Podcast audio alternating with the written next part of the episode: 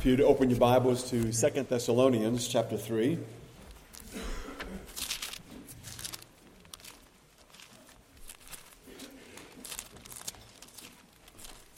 Second Thessalonians chapter 3. Let's uh, go to the Lord in prayer.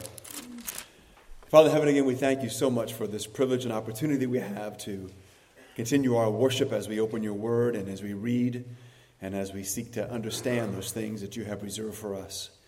And so, Father, we ask that you would guide and direct our thinking. We pray, Lord, that you would also enable us to um, absorb these truths in such a way, Lord, that we be able to easily apply them to our living and that we may become more like your Son, Jesus Christ. As always, Father, we are grateful for your word, grateful, Father, for your presence here. We do thank you and we do ask these things in Christ's name. Amen. Second Thessalonians chapter 3. It's kind of loud to you there. It's kind of loud. Sounds like it's blaring to me. The wind is blowing the hair. No.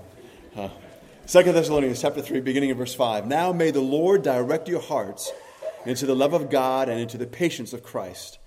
But we command you, brethren, in the name of our Lord Jesus Christ, that you withdraw from every brother who walks disorderly and not according to the tradition which you received from us. For you yourselves know how you ought to follow us, for we were not disorderly among you nor did we eat anyone's bread free of charge, but worked with labor and toil night and day, that we might not be a burden to any of you, not because we do not have authority, but to make ourselves an example for you to follow. And again, remember that as we have been emphasizing, talking about discipleship and the New Testament motto, which is really to imitate others. Again, in the Amplified, it reads, For you yourselves know how it is necessary to imitate our example. For we were not disorderly or shirking of duty when we were with you. We were not idle. Nor did we eat anyone's bread without paying for it, but with toil and struggle we worked night and day, that we might not be a burden or impose on any of you for our support. It was not because we do not have a right to such support, but we wish to make ourselves an example for you to follow. So, again, as we have in the past looked at the definition uh, or a description of a certain kind of forager ant uh, that was written about in a scientific journal, uh, making the necessary changes so that it is more applicable to us. Let me read to you once again uh, that description.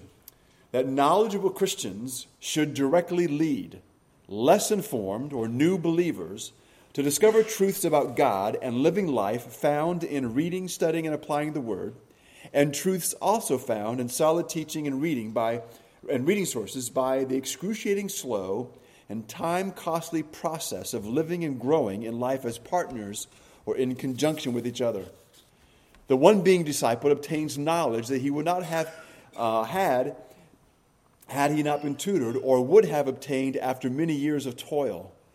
Discipleship is a form of social learning. So, by teaching this way, it requires the disciple to change his, his behavior and acquire some skills or knowledge faster than he would have independently. It should be known that the discipler will be inconvenienced from time to time. And so there was a description that was given about these forager ants and what they called their tandem running and how they actually teach other ants, uh, leading them to new food sources, how to find food sources so that the colony can continue to flourish. And it's just a great, I believe, example uh, of how we are to be involved in each other's lives and how we are to approach discipleship. Again, discipleship basically is simply this it's growing in, mature, in maturity. And it takes place by teaching and through life transformation. And the way that takes place is by having this rela- an ongoing relationship with other believers in the church. Last week we looked at a couple of things. We looked at both the life of Paul and the life of Jesus and how they were involved in discipling others. And we saw that primarily the main thing I wanted to emphasize with Paul was his attitude that even though he was an apostle and he was one of the authorities in the church, he treated all other believers as equal in the body of Christ. That they were on a journey together to seek to be like the Lord. And of course, as a result, he was willing to invite people to imitate him. Again, not to follow him as being the all great leader, but the idea was to imitate they lived their lives the way he was living their life, then they would be growing in their relationship with Jesus Christ. That is really primary the main thing that we want to pass on when it comes to our relationship with others. As we mentioned many times, that is one of the main responsibilities of parents. Is what we want to pass on to our children is how to walk with the Lord. And even though in that there'll be a lot of instances where we will teach them how they should behave and how they should react and respond, the main foundation for that is that they have a growing relationship with God. And so, because of the close association that's normal in a family, that's why, even though it is important for parents to read the Bible to their children, it is more important for your children to see you reading the Bible for yourself. That's the most important thing. You may fail at times to read the Bible to your children, but the greatest failure would be if they never re- see you reading the Bible. Because no matter how many times you read the Bible to them, eventually that does stop. And if they never see you reading the Bible for yourself, then you are teaching them that the Bible is only for children. And you are teaching them the Bible is not for real life. And you are teaching them that we're not dependent upon the Word of God. That's what you're teaching them. And we don't want to pass that along. And if by chance you have, even though there may not be a simple fix in affecting um, uh, what has occurred since that time, you can let them know. Say, look, I need to ask you to forgive me for something because I know that you did not see me reading the Bible for myself. And you ask them to forgive you. That shows them that you have a great loyalty to Christ and you have a willingness to admit failure because you love Christ and love them. We just can't say, oh, well, it's too late and just feel guilty. We can do something about that. And then we can try to encourage them to read the Bible for themselves. And we do that for reading the Bible for ourselves and then maybe sharing with them what we've been reading or how we are doing with our reading or whatever happens to be. It's important for that to be done. That's discipleship. And that's what we do with our children, with our grandchildren, or with other believers in the church. We, we, there needs to be that kind of encouragement uh, and help with each other. Remember that if we do not set the pattern for, of our own life before others, there's no other pattern we can set. We can't set any other pattern than our own pattern. We need to take on that responsibility. Remember that if we just describe how Jesus or Paul lived, that is insufficient. That's insufficient by itself. It is never enough.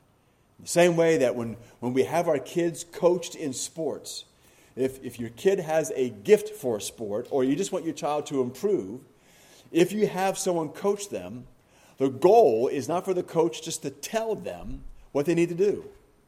What, the, what a good coach does is he, he, or she helps show them. Now, I know there may be some sports that may be a little difficult because if your kid's in gymnastics and the coach is 60, they may not be able to show them any longer how it's done. Uh, but we do have an amazing thing called DVDs, and so they can take them through that. But the point is, is that it, there's an example for them to follow. And so that, that needs to be done. Without that, uh, instruction by itself is insufficient. We also noted how with Jesus, uh, his choice of disciples, that first of all, he chose them, they didn't choose him. And even though that was unusual back at that time for, as to how uh, rabbis and different individuals kind of collected a, a, gathering or a following, we saw that that really is a, there's a biblical pattern there that we are to follow. And so we should not be uh, ashamed or afraid or embarrassed to, to ask an individual if we can disciple them. Just tell them, I want to influence your life, just like with your kids.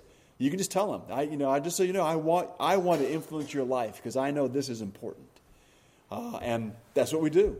And so there's an openness and an honesty, but we don't just sit and wait for someone to come along. Now, if you're super, super shy, you can do that. But if someone comes along and asks you, don't you dare turn them down uh, because that opportunity doesn't just come out of the blue.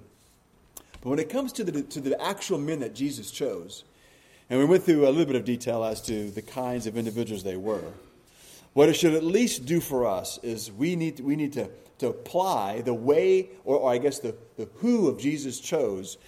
The application to our life is that we need to get rid of any and all preconceived ideas as to who or what makes for a successful candidate for discipleship.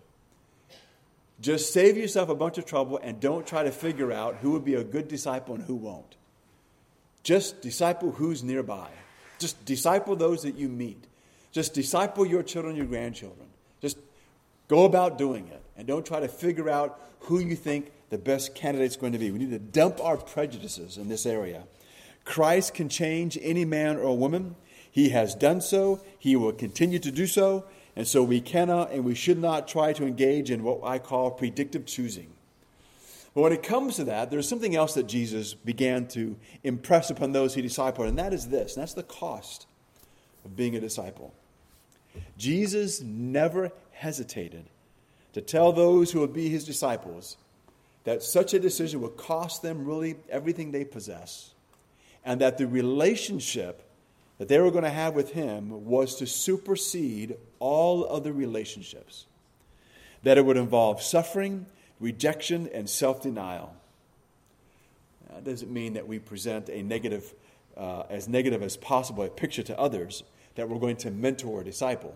But we do want to be honest and truthful. We're not trying to dissuade them from beginning, but we do want to present an accurate image of what it means to follow Christ. And in the culture we live in, we have to be careful to let if we imply to other individuals, look, if you just let me disciple you, your, I can show you how you grow in Christ and your life will just be wonderful. Okay, don't say that. You can say that your life can get better, but then you need to qualify what that means. Because if you just tell an individual, then your life will just be wonderful. What they hear you saying and what you mean can be two entirely different things. They're thinking that life will suddenly become easy.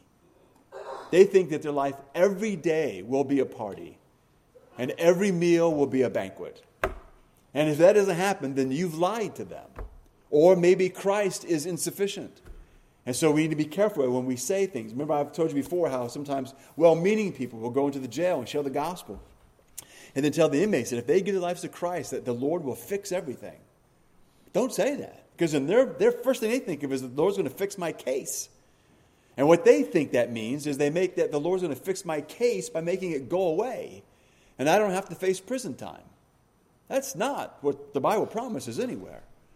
And so we want to make sure that we clearly communicate to others what is we mean by that. And so here we want to make sure we give the, the same uh, truth that Jesus gave to his disciples.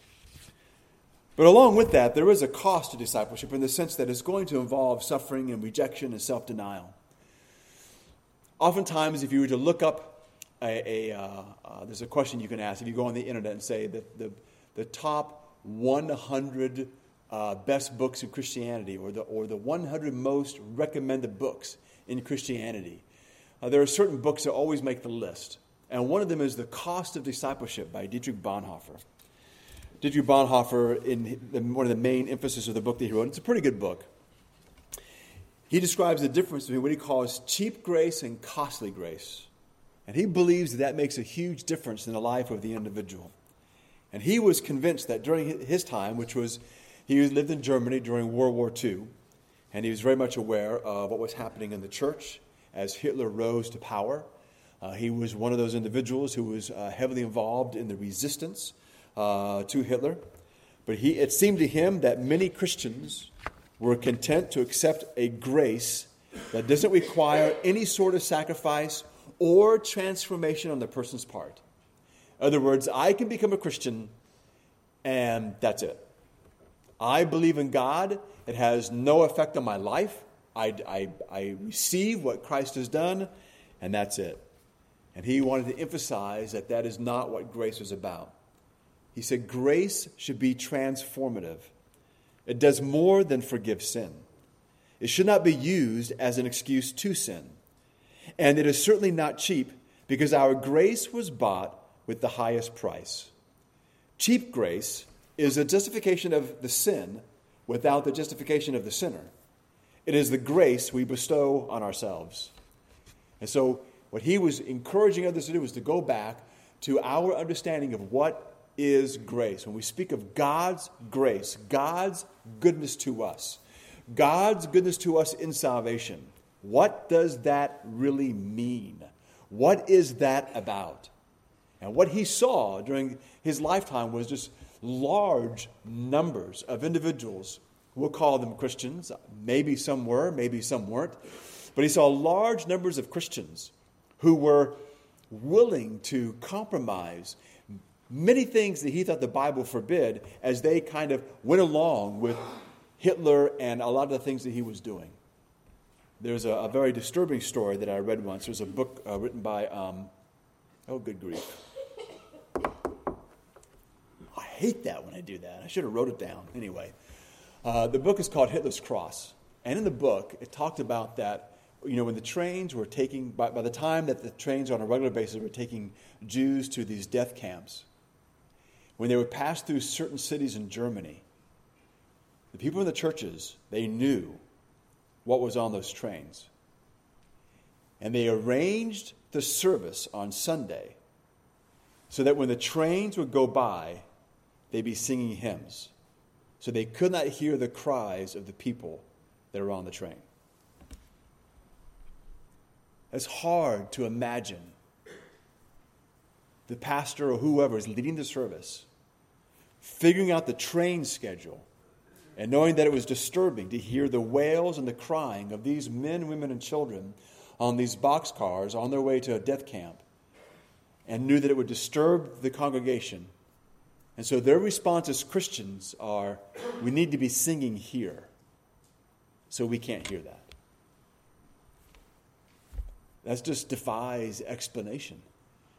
And what he was convinced of is it had nothing to do with people being cowards or anything else.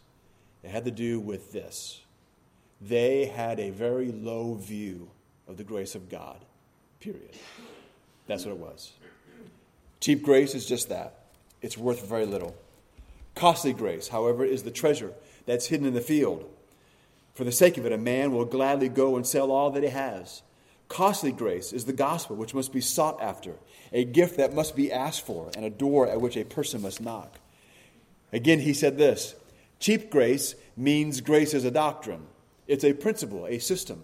It means forgiveness of sins proclaimed as a general truth, the love of God taught as the Christian conception of God.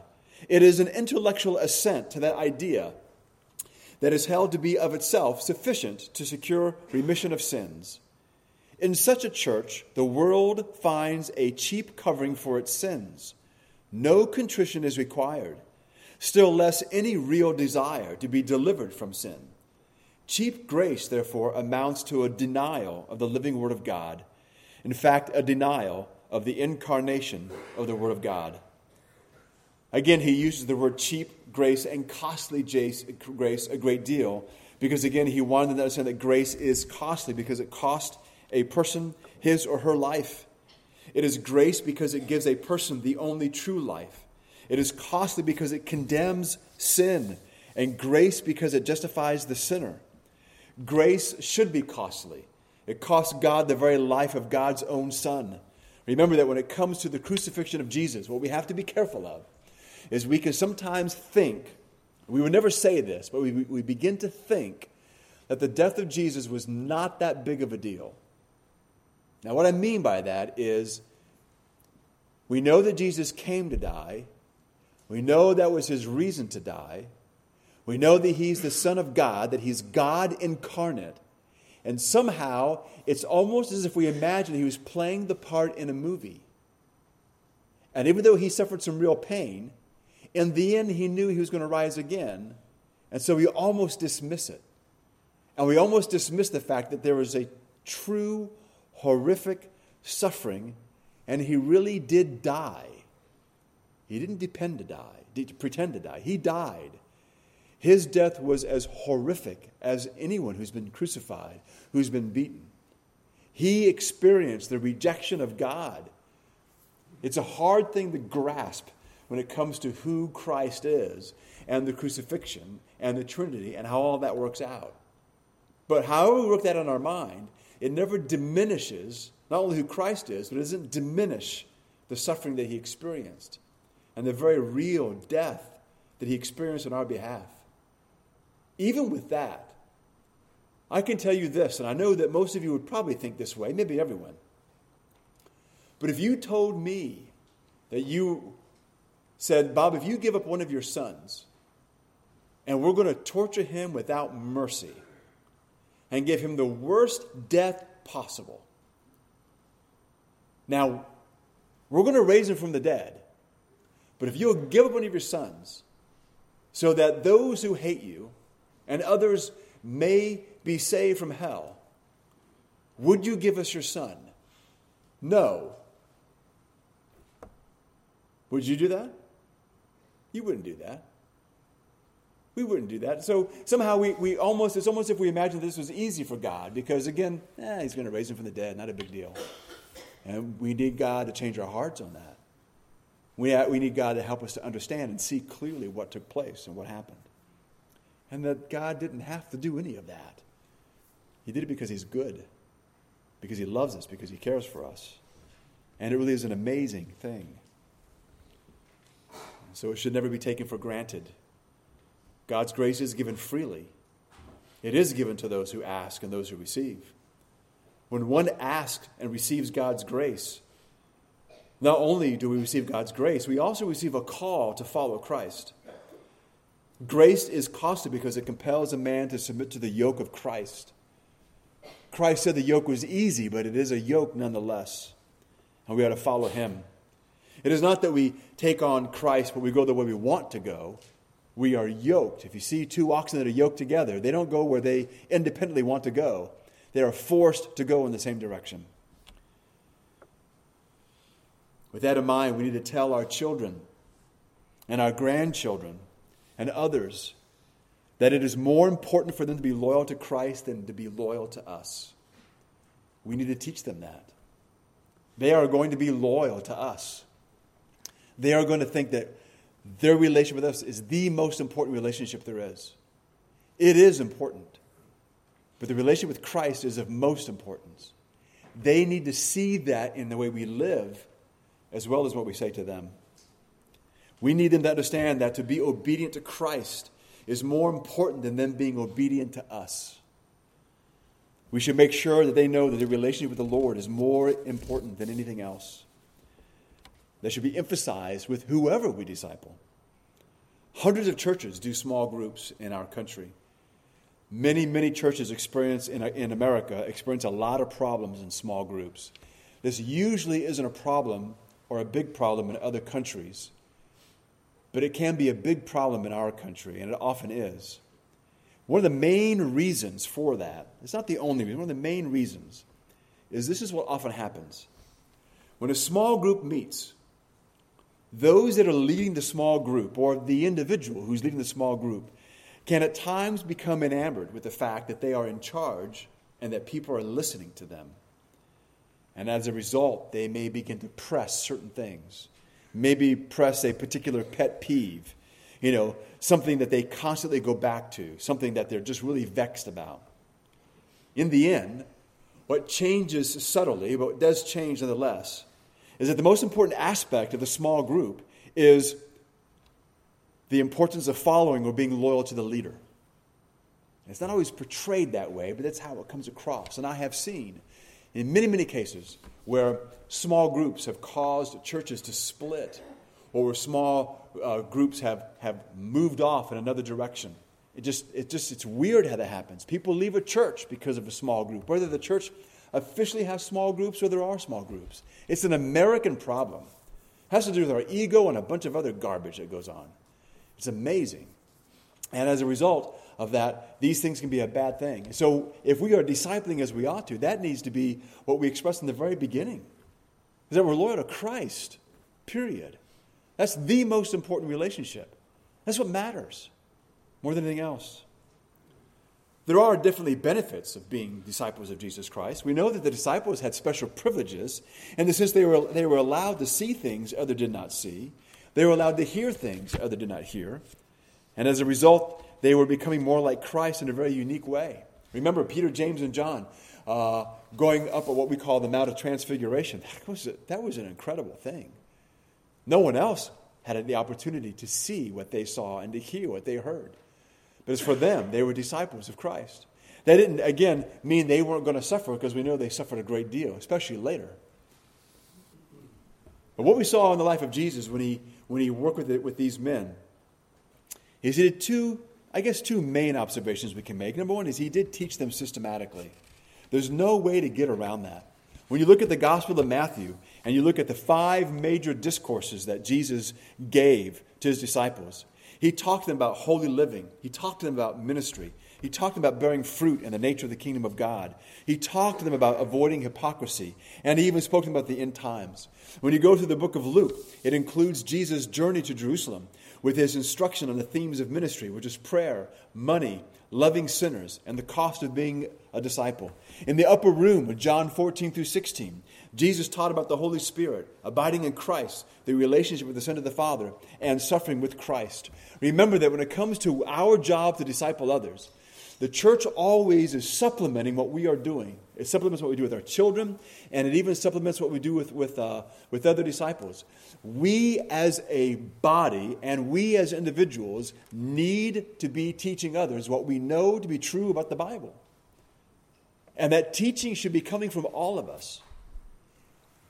Even though there are those who have the gift of teaching, every single believer is tasked with teaching one on one what they know to others, at least to our children. You can at least explain to others what you know. And if you only know a little bit, then teach them all the little bit you know. And pass, pass them on to someone else. But people need to hear the truth of God from many other people. Yes, they need to hear it from the pulpit. But we don't want them to get the idea that the guy in the pulpit is the only one who believes these things. They need to see that what we call regular people, I hate doing that, but that's, what, you know, that's how it is. They need to see that regular people find these things fascinating and important as well. It has a great impact on their life when they see other Christians thinking about what has been taught and what the Scripture says.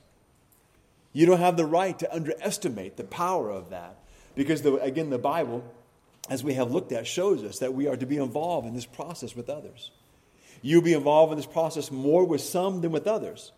But we do need to make sure that we kind of have a plan, at least in our head, as to what we're going to teach our children, what we're going to teach those that we're trying to help. If your big thing is prayer and you hook up with a new believer, then teach them what you are passionate about when it comes to prayer. But Remember, it's not about them following you and being loyal to you or praising you. When you've done that, and maybe then let them go, so to speak, let them hook up with somebody else so they can teach them those things that they find that are important and that they're passionate about. It's not about us gathering people around us so somehow we can get the glory. We want to pass on the truths that we have. We want to entrust them to other people. It's the job of the church as a whole, as well as the job of individuals. So we, we want to make sure that we are passing on those things to others as well when we're giving them advice as to how to deal with certain things, share with them how the gospel and think about the gospel has helped us face those things. That, that we have learned that when it comes to what others think of us, that we have found that to be a small thing.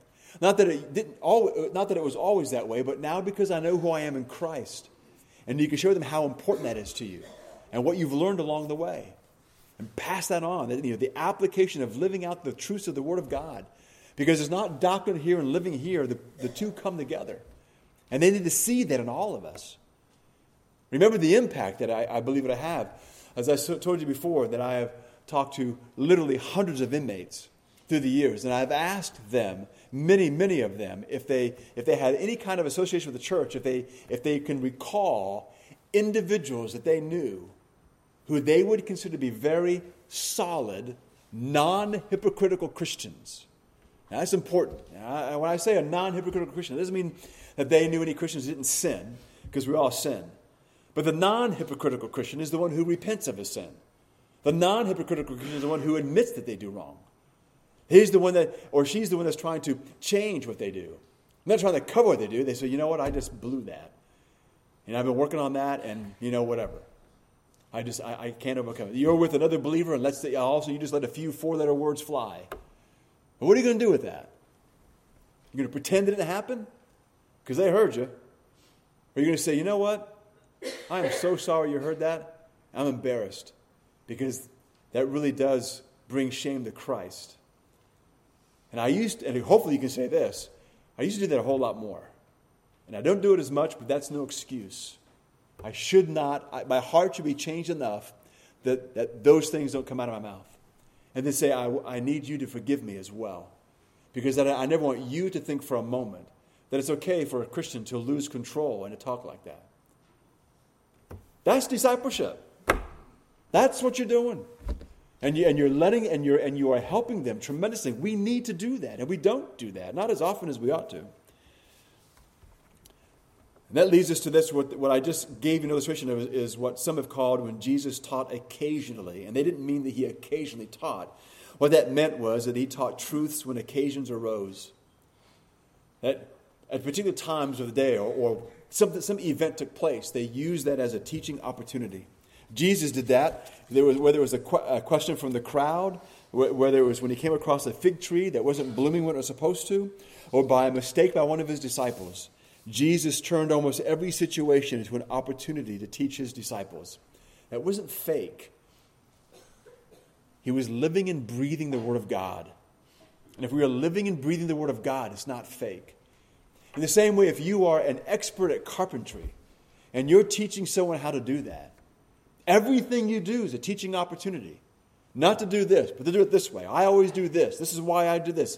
Uh, I've learned to do this along the way. Uh, I always get this tool. Don't go buy that tool. I mean, everything you do is in the context of that. And everything you do is, oh, you're always teaching. But you're doing it because you love it. Because you love carpentry. You love what you're able to create, and you want to pass that on. So it's the same thing as a Christian. It's, it shouldn't be this forced thing. That, again, we're some kind of a guru. The idea is that I'm just an average guy living the Christian life, doing the best I can, and I'm enamored with the Word of God. And I'm applying more of it now than I used to in my life, but I haven't applied all of it, and I want to do a better job. But it occupies my thinking, it occupies the way that I live. And I just can't, can't help but see things that God wants me to see, and God wants me to do wherever I go. And I want to pass it on to others because I wish I had learned this a long time ago. I don't know about you, but I always feel like I'm 20 years behind what I should be. I wish that I had known when I was 40 what I know now. And I wish that I had known when I was 30 what I, what I know now. It's like, what a waste. It just makes me so angry at myself. I can't change that, so I'm not going to sit around and feel sorry for myself. I'm going to forge ahead. And that's where we need to be as individuals. Which leads us to another thing that Jesus did, and that is Jesus was always shepherding his disciples. At the beginning of his, disciple, of his discipling, the main responsibility of, of Jesus' disciples was to watch and listen. They learned by sitting at their master's feet and watching how he handled various situations. At the end of particular incidents, they were given opportunities to ask questions. Mark chapter 7, verse 17, when he entered a house away from the crowd, his disciples asked him concerning the parable. When he up to the side, he explained things to them. They would ask questions. He would prompt them to ask questions. So, what he was doing as he shepherded them, he was shepherding their thinking. He was shepherding the way they reason, as well as shepherding them to guide them to proper conclusions. We need to do that with those that we disciple. We need to do that with our children and our grandchildren. We need to shepherd their thinking so they would think correctly. This isn't brainwashing. What this is is helping them to think broadly. We want them to think in the terms of what the scripture gives us to absorb everything and to ask questions in light of, to think about things in light of what the Scripture says.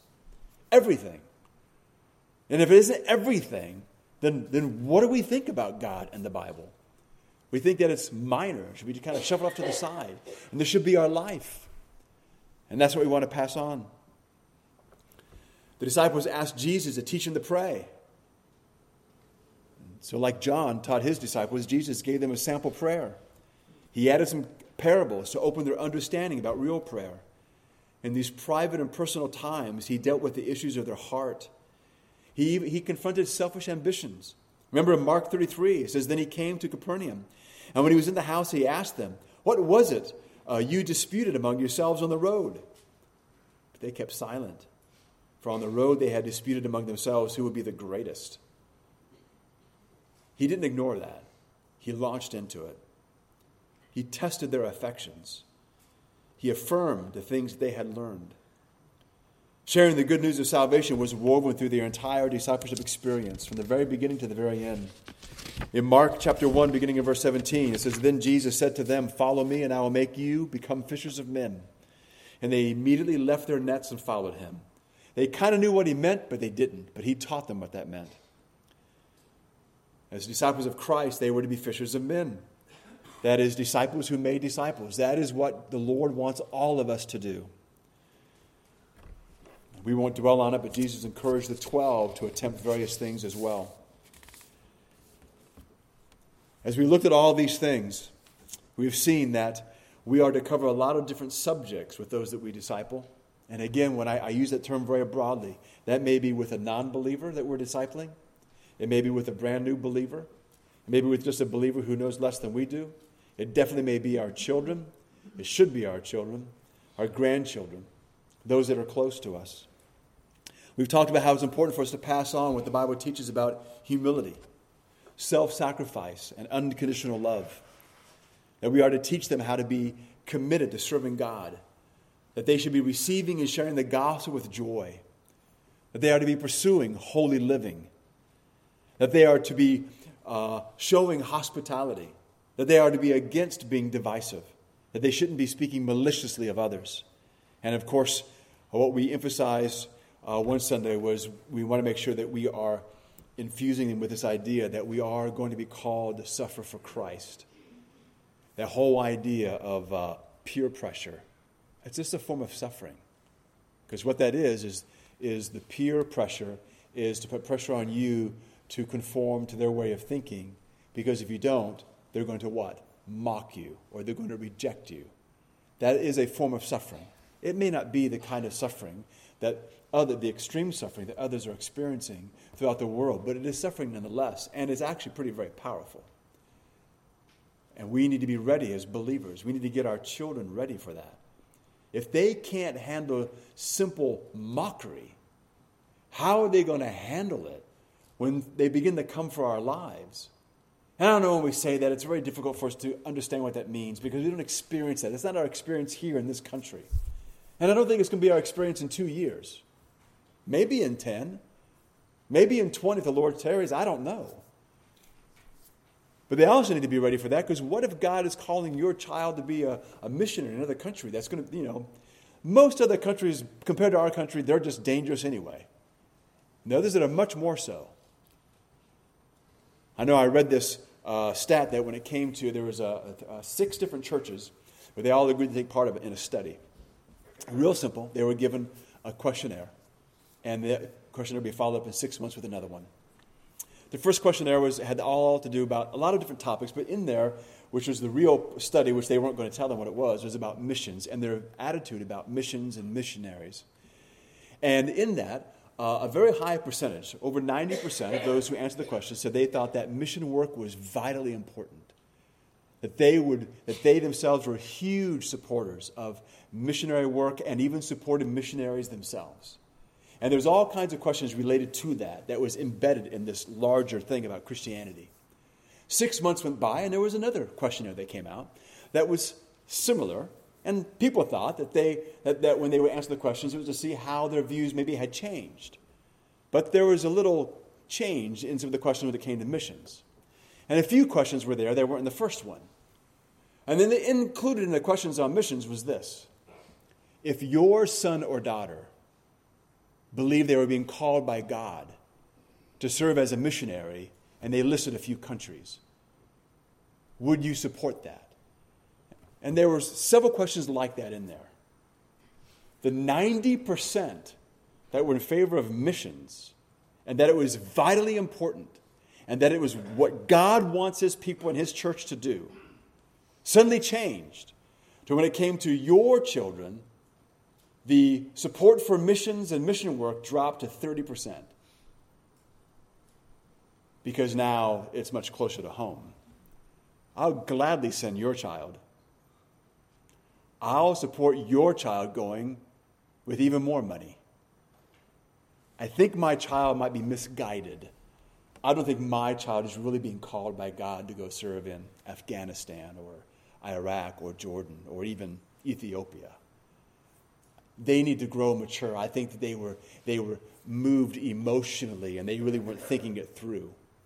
God has gifted my child so greatly, and these are the things. I just don't see how that if they have the gifting here, that God would call them to go there. They would not be able to use the gift that God's given them. And on it goes. It's pretty astounding. We need to make sure that we have the proper attitude, that we treat other believers as equals, realizing that to be a discipler is not a spiritual gift. We don't need any special gifting to disciple another person. We need to have the willingness to invite people to imitate us, to come alongside of us and grow together. That if we don't set the pattern of our own life before others, there's nothing else that we can do. That it is appropriate for us to choose others, to disciple them. It's not wrong to do so. In fact, I would even say this that, you know, my wife and I are very blessed and fortunate. We have nine grandchildren, and uh, my grand, most of my grandchildren have other sets of grandparents as well, depending on who's alive and who's dead, obviously. But my oldest son, uh, his wife's parents are Christians as well. And my desire to influence my grandchildren for Christ is not about me trying to find another way to get them closer to Papa. Could that be wrong? I want them to be influenced by their other grandparents as well because they know the Lord. They're different than we are. And it might be a good thing. Probably is. But it's not about trying to gain any ground in that way. I really want them to embrace the gospel of Christ. I want them to embrace what the Bible says about living life. I want them to think the way that the Bible tells us to think so they can be saved from the unbelievable deception that's out there. I want to clearly communicate to them that the most important relationship is not my relationship with them or theirs with me, that is the relationship with the Lord, and that it must supersede all other relationships, period. I want to make sure that I have opportunities to teach them truth systematically. Review in my head what have I shared, what have I not shared? What do I need to repeat? What's going on today in the world that I, that I can draw parallels from Scripture so I can emphasize certain things? I want to be able to do that. I want to use all kinds of situations and opportunities to teach them about life, about God, about the gospel. I definitely want to shepherd the way they think. I want to protect the way they think. Because that is where the attack comes. The world wants them to think differently. The world wants them to be illogical and irrational. The world wants them to divide up truth the way that the world does, where when it comes to religion and opinion and myth, that's all in one category because it doesn't really matter what you believe about religion. It all just leads to the same place anyway. But that the real truth of science and all the rest, that's what they need to be rooted in. I want them to know that that's a lie. And I want to convince them. I want them to know that I'm convinced of this and why I'm convinced of this so they can think logically, so they can think biblically. It's the same thing, I believe. So that their minds can be, can be honoring to God. So it's not clouded by just the mess that's out there, much less all the other things that come through the body, all the various lusts that we have to fight and deal with. If you and I are not going to shepherd the way they think, who will do it?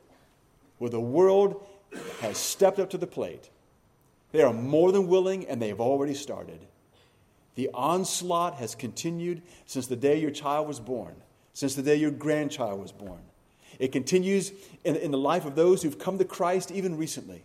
The onslaught of the world doesn't give anyone a break. And so we must be on our guard and we must use the minds that God has given us according to the Word of God. That's why we must disciple each other. We want to disciple each other's children. We should want that. Yes, I want my child to be influenced by that person. Yes, I want my child to be influenced by that person. Because who is influencing your child the most? And so we want, we want to engage in that activity. God has called you and I to do that. So this is not about you and I, well, when the Lord calls me, I'll be ready. You need to be ready right now because God's already called you to do it. And so we need to begin to pray. First of all, you want to begin to pray that God would help you to seize opportunities that He gives you. Now, if you have children at home, He's actually already answered your prayer. They're running around. And so you, you can begin today. You will do it imperfectly. Just so you know that. You will, and you will blow it. But perfection isn't the requirement here, it's obedience. We do the best that we can. We don't do the best we can and use it as a phrase to excuse our laziness, because we do that a lot of times. First time I tried out for a real football team, I got cut. It was a horrible experience, unbelievably embarrassing. I needed to be cut. It was the best thing ever happened to me. And I even said the first day after being cut, I don't know what happened. I did everything I could. That was a lie. I hadn't done everything I could. So, two days later, I decided I would do everything I could. And so that's when I started training for the next year, because that's what that meant. If I'm going to make the team, I need to start training now. Football season, I'm not on the team. I've already lost it, but I'm going to start training now. And so we need to make sure that we do that. And God will honor that. Discipleship can be boiled down to this. I think it was Mark Dever. He's a pastor of Capitol Hill Baptist Church, terrific guy. I think he's the one that came up with this. I'm not positive, but it's just a great simple phrase so that discipleship does not become this daunting thing that we think we can't do. He says all it is is this it's meeting up with somebody for their spiritual good. That's what it is. Simply meeting up with someone else for their spiritual good. You can do that when you go fishing. You can do that when you go to a ball game. You can do that when you're taking someone else to the doctor. You can do that when you're working in the yard. You can do that when you're doing all kinds of things. Just simply meeting up with others for their spiritual benefit. That's what it is. And if we begin to do that, I think we will begin to see a lot of incredible growth and changes beginning in the lives of those that we love the most. And God will be well pleased. That will be honoring God. And God, I do believe, will honor our efforts. Let's pray. Our Father in heaven, we thank you so much again just for all the things that we have looked at over the course of several weeks now about discipleship. Lord, as we kind of wrap these things up, I pray that you would press this responsibility very heavily upon our hearts and minds. I do ask that if we are not consciously doing this, I pray that if necessary, that you would press us with an overwhelming feeling of guilt. I pray that there would be a, a sense that we are wasting time. I pray that we would feel like we are rejecting you and that we are walking away from our responsibilities. I pray that you would impress it on us until we repent. And as we then begin to strive, and for all those who are seeking to strive now, how I pray that you will bless them tremendously. I pray that they will experience the great joy as they seek to impress upon others the joy of following you and thinking about you. As they themselves review the truths of the Word of God to pass on to others. I pray you bless our efforts. I pray, Lord, that it would be something we do as natural as breathing. Because, Father, we know that if you do not bless our feeble efforts, then that will be a waste of time as well. And so, Father, we acknowledge our weakness and our failures and ask, Lord, that you would enable us, that you would strengthen us, that you would motivate us. We pray, Lord, that we would see some of the rewards even now. And, Father, we will know that we'll be encouraged that all is not lost. And, Father, for those who still have children at home, I do pray that you would give to each one of them a great sense of urgency, that they would have a sense that the world does want to devour their children. And whether the world devours their children now or devours them when they're young adults, that we are in this fight. And I pray that you would help us to be successful in teaching them and living out the Word of God, that they may embrace the gospel and live strongly that they would not waver, regardless of what comes. That we may know on the day, the day that comes, that when we pass on from this life, that we will be assured that they are walking with you, that they are strong in the faith. We pray, Lord, that you would allow us to have that. And so, Father, we thank you for your willingness to forgive us of our failures and our shortcomings. Thank you, Lord, for not throwing us away or for condemning us. Thank you, Father, that our children still love us. Thank you, Lord, that we still have many open doors of opportunity to, to influence them and others. Help us, Father, to be all that we are to be, that in every facet of our life we will live to your glory. We thank you. And we do ask these things in Christ's name. Amen.